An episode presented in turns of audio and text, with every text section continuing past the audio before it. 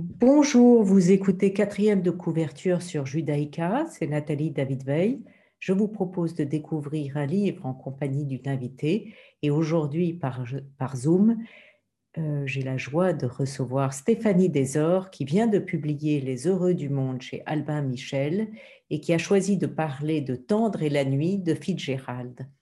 Ce choix n'est pas un hasard puisque vous racontez la vie des Murphy, à qui Fitzgerald dédie son roman et les prend pour modèle.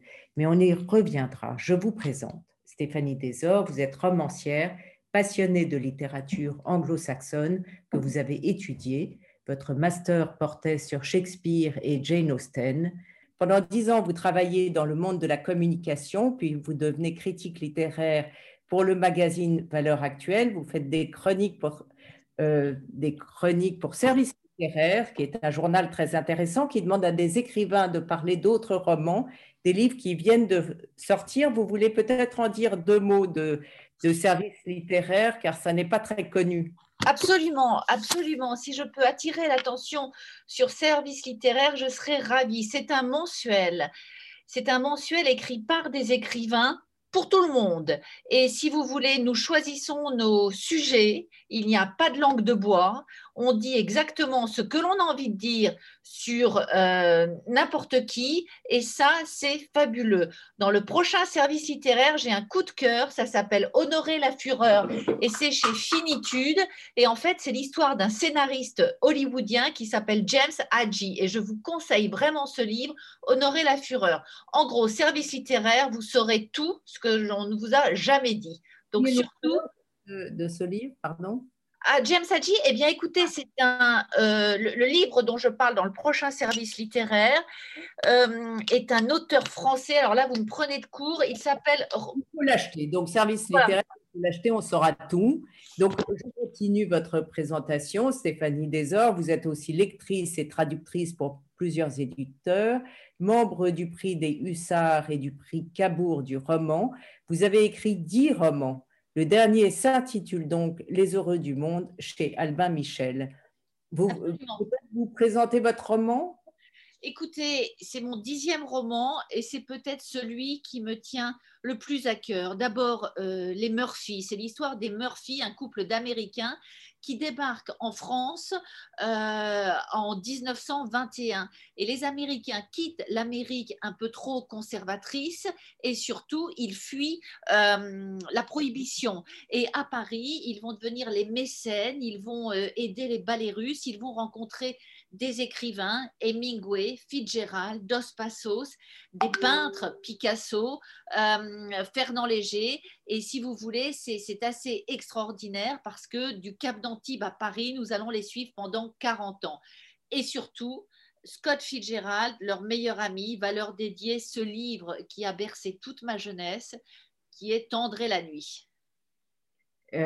Exactement, « Tendre et la nuit » est absolument un livre qu'il faut lire. C'est formidable, la langue est absolument inouïe. Alors, le livre ne connaît aucun succès lors de sa parution en 1934 et à la mort de l'écrivain en 1940, il n'est même plus disponible dans les librairies. Or, il est considéré comme le chef-d'œuvre de Fitzgerald d'aujourd'hui. Et Hemingway, qui a eu une critique assez dure sur ce livre, dit qu'à chaque lecture, il devient de mieux en mieux. Êtes-vous d'accord avec lui? Je suis complètement d'accord avec lui. Alors d'abord, juste pour revenir sur une toute petite chose, Gatsby n'a eu aucun succès à sa sortie non plus. Voilà, Fitzgerald est connu avec un premier livre qui s'appelle « L'envers du paradis » qui raconte l'histoire d'une génération. Après, il y a « Heureux et damné » qui marche pas mal, mais Gatsby n'est pas du tout connu, pas du tout. Il est surtout très connu par ses nouvelles, qu'il vend très cher et très bien, Fitzgerald. Qui lui permet de vivre. Et quand il sort « Tendre et la nuit », il est en attente de quelque chose. Alors, en fait, ça fait 9 ans qu'il écrit « Tendre et la nuit », ça fait 9 ans qu'il est dessus. Et ça, c'est très mauvais. D'accord, ses amis ne le croient plus. Et en plus, il est avec les Murphy tout le temps, il les suit partout et il passe son temps à dire aux Murphy, à écouter ce qu'ils disent, à le noter, vraiment à noter des phrases même, à noter des situations. Et les Murphy sont au courant qu'ils vont devenir les modèles de Fitzgerald et ça ne leur plaît pas. D'accord, et le livre va sortir en 1934. Fitzgerald a peur, il dira: Gatsby était un tour de force, Tendre est la nuit est une profession de foi. Il n'aura aucun succès, personne ne va rien y comprendre. Et vous me disiez, c'est un livre qu'on lit et qu'on relit avec joie. Certes, moi je l'ai lu à 15 ans, je l'ai relu dernièrement, mais ce n'était pas suffisant. Je me suis mise à l'écouter. Et ça, écouter un livre, aujourd'hui avec les livres audio, c'est formidable. Et je fais du sport, je cours le matin. Et j'ai couru en écoutant 2 fois Tendre est la nuit. Et à chaque fois, c'était différent. Je l'ai écouté il y a à peu près 6 mois quand j'écrivais le livre. Je l'ai réécouté une nouvelle fois avant la sortie des Heureux du Monde. Cela n'a rien à voir. À chaque fois, c'est quelque chose de différent, d'essentiel. Il y a un style, il y a une langue, il y a... Je veux dire, c'est de la poésie, avec en plus un fond très profond. Alors, il a écrit 17 versions différentes. Ça m'a quand même bluffé de lire ça. Oui, mais vous savez, en fait, aujourd'hui, nous avons de la chance, nous avons nos ordinateurs, nous faisons des copier-coller, enregistrer sous, etc. Mais à l'époque, ils étaient sur leur pauvre Remington, ils avaient leur feuille de papier qu'ils classaient bien et tout d'un coup, ils ont envie de mettre une partie à la fin, au milieu, etc. C'est terrible. Et en fait, dans Tendre et la nuit, si vous voulez, ce qui a énormément gêné Fitzgerald, c'est la chronologie. En fait, on commence, nous sommes sur la Côte d'Azur et on commence, nous sommes à la fin des années 20. Et puis, quand nous arrivons au milieu du livre, nous revenons 5 ans plus tôt. Et nous sommes en Suisse. Et tout d'un coup, nous allons repartir, mais là, 7 ans après. Enfin, il y a tout un micmac chronologique et Scott n'était jamais, jamais content de ce qu'il faisait. Mais au bout du compte, c'est merveilleux. Oui, parce qu'en effet, c'est en 3 parties. Alors, la première partie du roman est consacrée à Rosemary, qui est cette espèce de jeune fille qui va tomber amoureuse du couple et de lui en particulier. Et avant d'en arriver aux autres parties, il y a quand même une grande similitude avec entre la première partie de Fitzgerald et la vôtre, puisque dans vos Heureux du Monde, vous commencez par cette plage de Jean Lépin avec tous ces personnages que l'on retrouve dans les vacances d'été et le soleil du midi, de la Riviera, comme disaient les Américains à l'époque. Bien entendu, mais Fitzgerald ne s'en est pas caché. Oui, nous sommes à la plage de la Garoupe, chez les Heureux du Monde. Oui, nous sommes entourés de gens tout à fait différents. Et toutes les répliques de Tendre et la nuit, quelque part, elles ont existé. Dans tout ce que j'ai lu, je me suis beaucoup documentée. Toute la première partie de Tendre et la nuit a existé. Et là, Dick et Nicole Diver, à ce moment-là, dans cette première partie, sont Sarah et Gérald Murphy, les 2 personnages dont je traite dans mon livre Les Heureux du Monde. Et si vous voulez, tout ce qu'ils disent, Fitzgerald le reprend. Par exemple, il y a une réplique, Rosemary Hoyt dans Tendre et la nuit arrive et demande à Eb North, qui est une sorte de Cole Porter, vous aimez cette plage? Et Eb North lui répond, peuvent pas faire autrement, ils l'ont inventée. C'est ce qui a toujours été dit des Murphy, la plage de la Garoupe, ils l'ont inventée. Galet après galet, Gérald a retiré les galets, il a retiré les algues et d'une petite crique de 20 mètres, il a fait une plage de plus en plus grande, de plus en plus agréable. Toute cette première partie, ce sont les Murphy.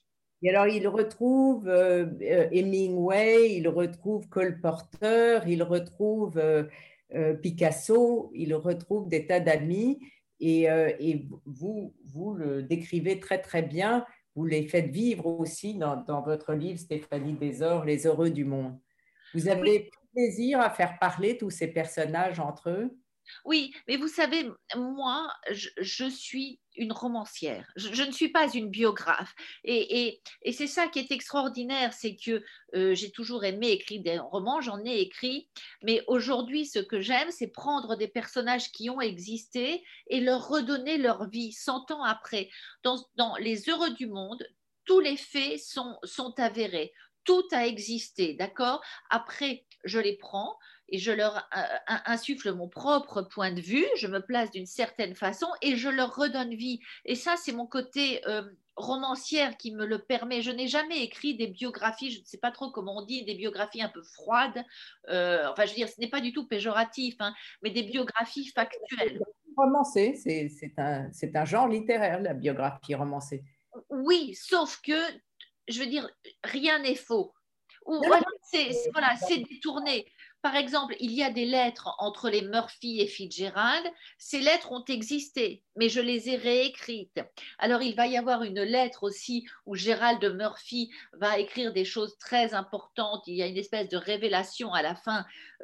Gérald écrit à Scott. En fait, cette lettre a existé pour de vrai, sauf qu'elle n'était pas écrite à Scott, elle était écrite à un autre ami qui est Archie MacLeish, qui est le poète américain. Mais tout est vrai, voilà. On va écouter, vous avez choisi une chanson de Cole Porter chantée par Frank Sinatra, « I've got you under my skin ».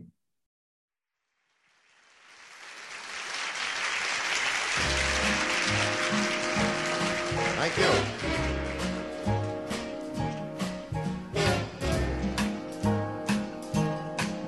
I've got you under my skin. I have got you deep in the heart of me. So deep in my heart that you're really a part of me. I've got you under my skin. I've tried so not to give in,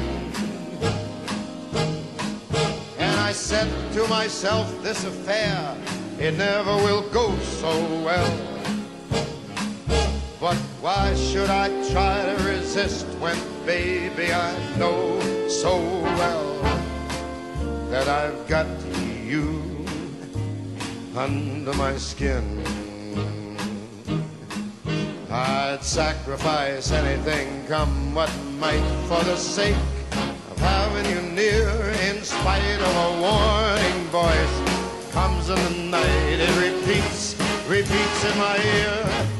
Don't you know, you fool, you never can win. Use your mentality, wake up to reality. Time I do, just the thought of you makes me stop before I begin, 'cause I've got you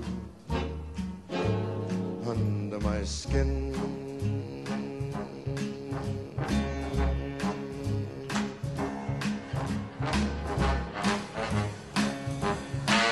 Run for cover, running high.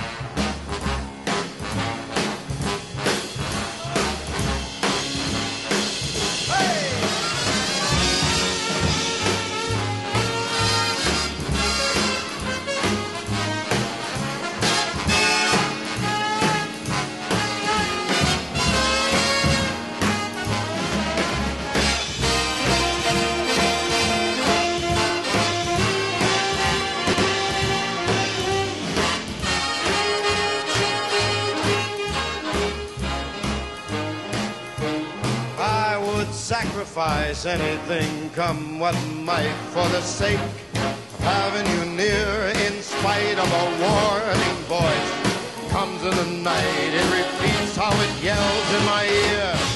Don't you know, you fool, there ain't no chance to win. Why not use your mentality, wake up, step up to reality. The thought of you makes me stop just before I begin, because I've got you under my skin.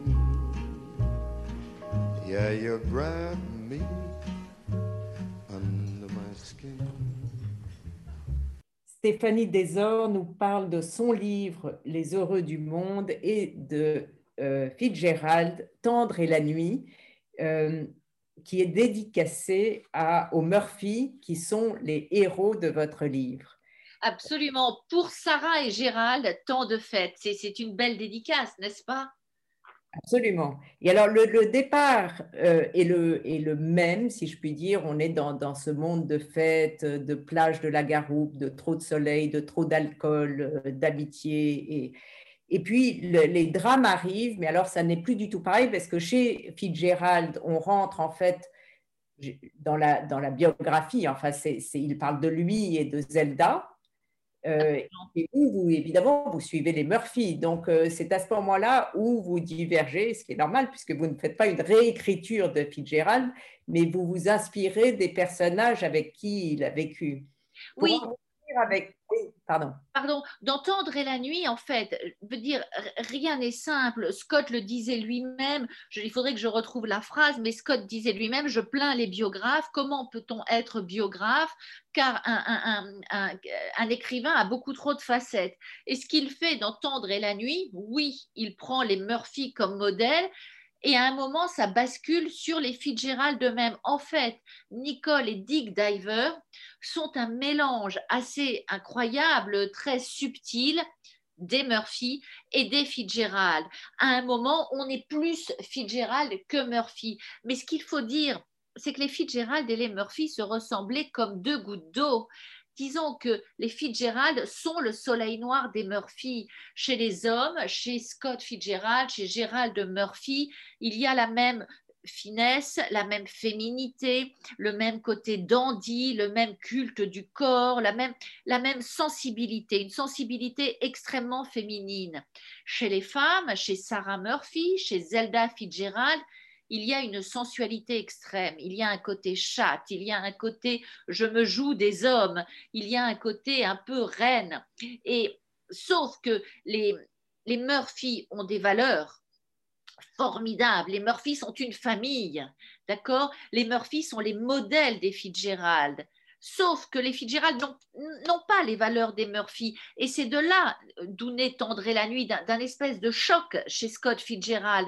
Et c'est pour ça que le livre Tendre et la nuit, qui en fait, c'est l'histoire d'une démolition, Tendre et la nuit, c'est l'histoire d'une dissolution. Et on part d'un soleil et on va se fondre dans quelque chose d'invisible. La fin de Tendre et la nuit est terrible. Terrible. Et c'est pour ça que ce n'est pas les Murphy du début à la fin, même si la vie des Murphy va suivre aussi celle de Tendre et la nuit. Enfin, c'est assez incroyable pour tout vous dire. Mais vous parliez de la chronologie qui part dans le futur, puis on retourne avec des distinctions, mais il y a aussi ce que j'ai trouvé intéressant, ces points de vue différents, c'est-à-dire dans la deuxième partie où on s'attache du point de vue de Dick. Et puis, la troisième partie qui est plus sur Nicole, où tout d'un coup, c'est elle qui prend la relève, cette jeune fille schizophrène qui va s'en sortir. Et c'est alors qu'elle se sort de sa maladie, Dick qui s'écroule. Mais voilà l'histoire, absolument, l'histoire d'amour de Dick et de Nicole Diver ne peut survivre à la guérison de Nicole. Pourquoi? Parce qu'en fait, Nicole a épousé son psychiatre. Dick Diver est un psychiatre. Quand ils se rencontrent, on prévient Dick, c'est dangereux. Un psychiatre n'épouse pas sa patiente. Et c'est Nicole Diver, enfin Nicole qui est folle d'amour, etc., qui va se jeter sur lui et il ne va pas résister. Et tout le livre est l'histoire de ce couple formidable qui peu à peu va surmonter la schizophrénie. Il y a des passages terribles, etc. Mais la chose qui est fascinante, c'est que Nicole Diver va devenir une une femme va vaincre sa guérison et de ce fait va quitter son mari. C'est elle qui le quitte. Et Dick Diver n'aura jamais fait ce qu'il souhaitait. Lui, c'est un chercheur. Au moment où il rencontre Nicole, il veut écrire son grand livre, son œuvre. Il ne le fera jamais puisqu'en fait, il sacrifie sa carrière à sa femme. Donc, il ne le fera jamais. Et à la fin, elle le quitte. Et donc, non seulement le couple se termine, mais Dick va disparaître. Lui, le grand psychiatre, lui que tout le monde admirait sur la plage de la Garoupe, etc. Dans le livre, il est l'homme à la casquette de jockey, il est bronzé, il est magnifique. À la fin, il n'est plus rien, un point qui disparaît. Je vais lire un passage pour dire justement qui était Dick, et puis vous me direz ce que vous en pensez. Dans l'univers de Dick, être admis pendant un moment dans l'univers de Dick était de toute façon une expérience inoubliable. Il donnait aux gens l'impression d'avoir pour eux des attentions particulières, de déceler sous l'amas des compromissions ce que leur vie pouvait avoir d'unique et d'incomparable. Personne ne résistait longtemps à son exquise politesse, aux écarts qu'il poussait si loin et de façon si intuitive qu'on ne pouvait les mesurer qu'aux résultats qu'il obtenait. Il est totalement solaire au début du livre. Est-ce que vous avez été, vous, séduite par ce personnage de Dick? Est-ce que vous avez eu le même personnage dans votre livre, Les Heureux? Absolument. Là, ce que vous décrivez, c'est en fait Gérald Murphy. Et Fitzgerald, plus tard, etc., écrira une lettre où il parlera du Golden Ball, la coupe d'or, c'est tout à fait, on se croirait chez Henry James. En fait, Sarah et Gérald Murphy étaient un couple qui attirait tout le monde autour d'eux, d'un univers, je veux dire, ils créaient le merveilleux autour d'eux, ils créaient le paradis, et je veux dire que ce soit effectivement la Riviera, le Midi, leur maison de la Villa América, mais aussi d'un sanatorium, ils vont faire une aventure épique. Ce sont des gens qui créent la beauté, qui créent le merveilleux. Ils sont extrêmement solaires. Et c'est là où le modèle dans Tendre et la nuit, au début de Tendre et la nuit, est extraordinaire parce que c'est vraiment eux. Je les reconnais. Je veux dire, j'ai fait énormément de recherches à ce niveau-là. Et au début, la première partie de Tendre et la nuit est le portrait des Murphy. Fitzgerald dit « Les gens riches sont différents de vous et moi ». Il disait ça à Hemingway. Les Rolls-Royce, les châteaux, les domestiques les protègent, en font une race à part. Vous faites une spécialité, Stéphanie Desor, des riches et célèbres, avec tous vos romans. J'en cite quelques-uns, mais c'est assez fascinant. Il y a Rita Hayworth, Pamela, les sœurs Livanos, Jackie… Ellie et là les Murphy. Est-ce que vous trouvez que cette phrase est juste? Oui, mais parce que, voyez-vous, j'ai une tendresse particulière pour Fitzgerald, vraiment particulière. J'ai appelé mon fils Scott d'après lui. Et ce que Fitzgerald dit et ce que je ressens, oui, il le dit des riches, mais il les aime, contrairement à Hemingway, d'accord, qui lui… passe son temps chez les riches, mais ne les aime pas. Et ensuite, dans ses livres, notamment dans Paris est une fête, où il va tous s'en moquer un petit peu. Pas Fitzgerald. Fitzgerald, effectivement, parle des riches et dit « mes milliardaires sont aussi beaux et damnés que les paysans de Thomas Hardy ». Et c'est ce qui me fascine aussi, c'est que ces gens riches ont tous un côté, une damnation derrière eux. C'est la grandeur et la décadence. Et je veux dire, vous parliez de Rita Hayworth, vous parliez de… Bon, peut-être pas Pamela, parce que là, c'est la reine du cynisme, mais ce qui me plaît, c'est quand les personnages basculent. Absolument. Et puis, il y a l'apparence du bonheur de vivre. Et tout est dans l'apparence, car évidemment, la tragédie est sous-jacente et c'est pourquoi c'est si intéressant, ces histoires. Absolument. Alors bon, je veux dire, il y a des personnages chez qui ça se voit beaucoup plus facilement, comme chez notamment Jackie Kennedy et sa sœur Lyra Dziville, mais… ce sont des personnages un peu légers, et quelque part un peu pathétique. Avec les Murphy, la différence, c'est que mes personnages, je les ai profondément aimés. Je suis devenue eux, je veux dire leurs valeurs sont aussi les miennes, et c'est pour ça que je me suis tellement reconnue, parce qu'il y a une force de la famille, d'accord, un amour qui va tout balayer, d'accord, que ce soit pour les enfants, que ce soit l'un pour l'autre, c'est vraiment ça, c'est la force de l'amour. Et c'est pour ça que Fitzgerald en avait plein les yeux des Murphy, d'accord, parce que dans tous ses livres, il a essayé de trouver l'amour fou, sauf que ces héroïnes sont toutes à un moment ou à un autre une Zelda, d'accord, donc une espèce de muse qui torture et qui finalement conduit plus ou moins vers un certain cynisme. Regardez Daisy Buchanan, regardez Nicole Diver, regardez, comment s'appelait-elle, Rosalind, elles sont légères. Ce que Sarah Murphy n'est pas, ne sera jamais, d'accord? Et c'est ce qui m'a fascinée. Zelda non plus n'est pas légère, malgré toute son apparence de légèreté. Elle tente de retrouver la légèreté, mais elle ne l'a pas. Non, elle ne peut pas l'avoir parce qu'elle est... Elle est rongée de l'intérieur, et si vous voulez, ce qui est terrible, c'est qu'à cette époque-là, j'ai vraiment regardé ça de près, Zelda, en 1930, est diagnostiquée en Suisse schizophrène, d'accord? Et elle sera soignée pour sa schizophrénie avec des traitements qui vont aller des électros, je ne sais quoi, avec un jeûne, avec des lavements. Il y a un moment où elle est plongée dans une cure de sommeil et elle est reliée à des tuyaux. Enfin, tout ça est épouvantable, alors qu'en fait, il est fort possible que Zelda n'ait été que bipolaire. Voyez-vous, quelque chose qui aujourd'hui se détecte et se soigne et vous permet d'avoir une vie normale, ok? Et à la fin de sa vie, à la fin de la vie de Scott, quand Scott meurt, bon, Zelda est toujours malade, mais elle habite chez sa mère et elle décide elle-même d'aller ou pas à la clinique. Quand elle sent que ça ne va pas, elle retourne à la clinique. Voyez-vous, elle se prend en charge. Stéphanie Desor, on va écouter... Ella Fitzgerald, composée par Cole Porter, Let's Do It, Let's Fall in Love.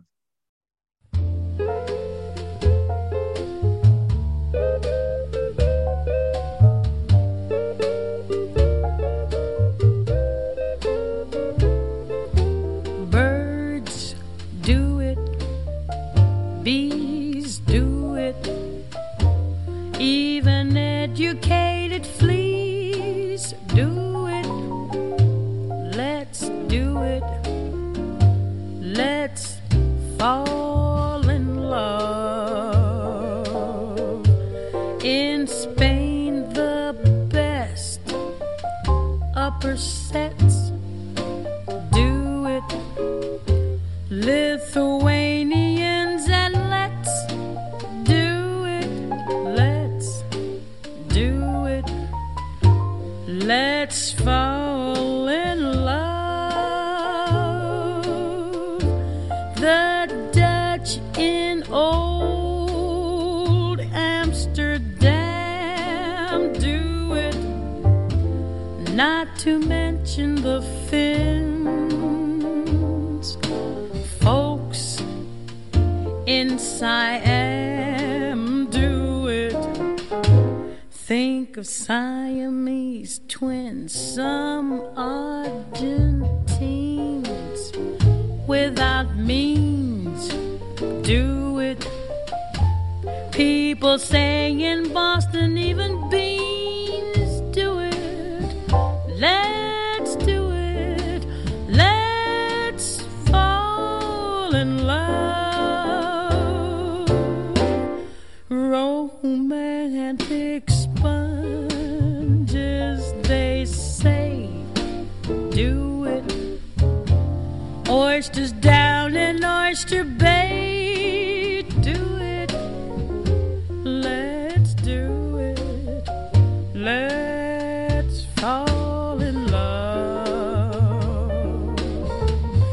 Cold Cape Cod clams against their wish. Do it. Even lazy jellyfish do it. Let's do it. Let's fall in love.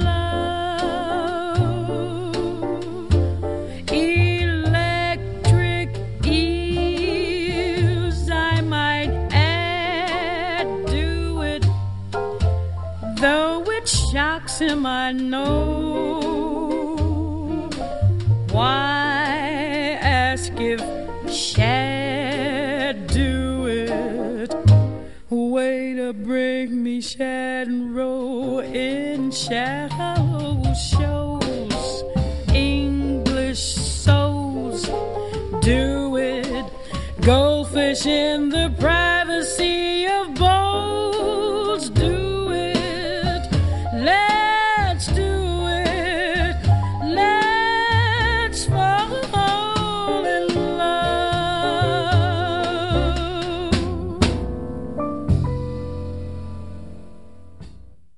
Stéphanie Desor nous parle de son dernier roman, Les Heureux du Monde, chez Albin Michel, ainsi que Francis Scott Fitzgerald, Tendre et la nuit, son chef-d'œuvre absolu. Vous l'avez lu combien de fois ? Écoutez, je pense que j'ai dû le lire 5 fois. Ainsi que je vous ai dit, je l'ai lu quand j'étais très jeune. 15 ans, la lecture d'adolescente, j'ai dû lire après Le vieil homme et la mer, j'ai dû lire avant Faulkner, tandis que j'agonise. Vous voyez, c'était ces lectures-là. Et quand j'ai eu l'idée du sujet, je me suis tout de suite replongée dans Tendre et la nuit. Ce n'était pas du tout ce dont je me souvenais. Et après, je vous dis, je l'ai écouté et réécouté. Et à chaque fois, c'est différent. Et d'ailleurs, je vais vous dire, je cours le matin et donc j'écoute. Et parfois, il y avait des phrases mais tellement extraordinaires que je m'arrêtais dans ma course et que sur mon petit téléphone, je les notais. Cette pauvre petite épave, il parle je crois qu'il parle de Rosemary, cette pauvre petite épave rescapée d'un naufrage et qui lui offrait l'essence de tout un continent. Magnifique. Ou alors, elle croisa les jambes comme ces grosses femmes que leur virginité tourmente. Ou encore, elle eut un soupir de bonheur qui s'étira comme un arpège. Vous n'avez pas envie de vous arrêter, de noter tout ça, de vous dire, mais ça, c'est arrivé, c'est passé dans la tête d'un homme et c'est de la poésie. C'est tout à fait de la poésie.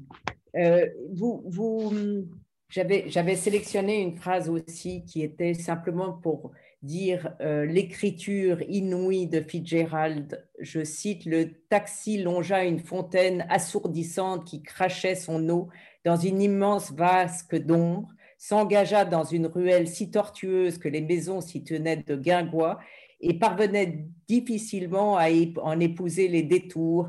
Et ça continue pendant tout un paragraphe sur uniquement ce parcours du taxi. Il ne se passe rien et on est emporté par le style et l'intelligence de Fitzgerald. C'est complètement fou, hein? C'est complètement fou. Vous savez, je vais vous dire une anecdote, ce qui m'a donné aussi envie d'écrire ce livre. C'est un film dont on dit qu'il n'est pas très bon, mais j'aime beaucoup cette... C'est Midnight in Paris, le film de Woody Allen. Et dans ce film, je ne sais pas si vous vous souvenez, il y a un écrivain qui s'appelle Giles, et cet écrivain, en fait, sa vie ne lui plaît pas vraiment, et tous les soirs, on ne sait pas comment, il se balade dans Paris, nous sommes dans ces années-là, nous sommes dans les années 2000, et tous les soirs, il se balade dans Paris, et tout d'un coup, un taxi passe, une hispano-suiza ou je ne sais quoi, et il se met à être emmené dans le Paris de Fitzgerald et d'Hemingway, et il les rencontre. Bon. Et le film est tout un délire là-dessus. Et en fait, en écrivant ce livre, je suis devenue le fameux Giles.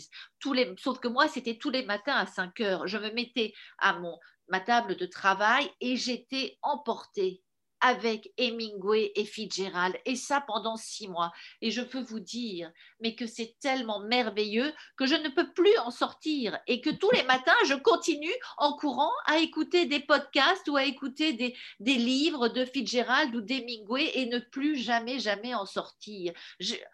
Être les Murphy, c'est avoir accès à ce monde-là. En même temps, il leur arrive des drames terribles aux malheureux Murphy, enfin... comme tout le monde, mais quand même, vous le décrivez très bien, la seconde partie est tout à fait poignante.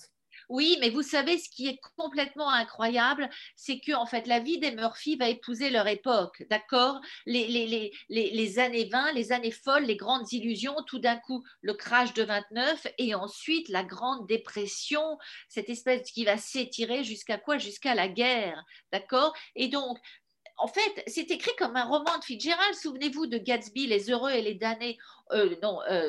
Oui, Les Heureux et les Damnés aussi. Mais on monte jusqu'à un certain climax et puis on descend. Et on se dissout dans quelque chose de terrible. Et oui, c'est ce qui va arriver aux Murphy, mais ils vont être sauvés par la force de leur amour. D'accord? Et cet amour va les porter jusqu'au bout.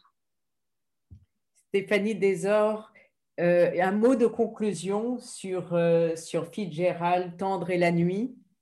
Alors, un mot de conclusion, je crois qu'il faut que je relise une 5e ou 6e fois Tendre et la nuit parce que je n'ai pas encore tout entendu. Il y a notamment un moment en Italie, dans une prison en Italie. Enfin, c'est incroyable. C'est le livre de l'Europe, c'est le livre des années folles, c'est le livre du soleil, mais aussi de la noirceur. Et c'est un livre qui se termine sur la plage de la Garoupe, comme le pape, Dick Diver fait un espèce de signe de croix et bénit la plage et disparaît. Merci Stéphanie Desor. Il faut lire aussi Les Heureux du Monde. C'est un roman de Stéphanie Desor chez Albin Michel qui parle donc des Murphy dans cet univers de Fitzgerald. Merci Stéphanie. Merci. Cette émission sera rediffusée dimanche à 14h. Vous pouvez la réécouter ainsi que les autres épisodes de Quatrième de couverture en podcast et sur le site de Radio Judaïka. Je vous retrouve mardi prochain à 11h.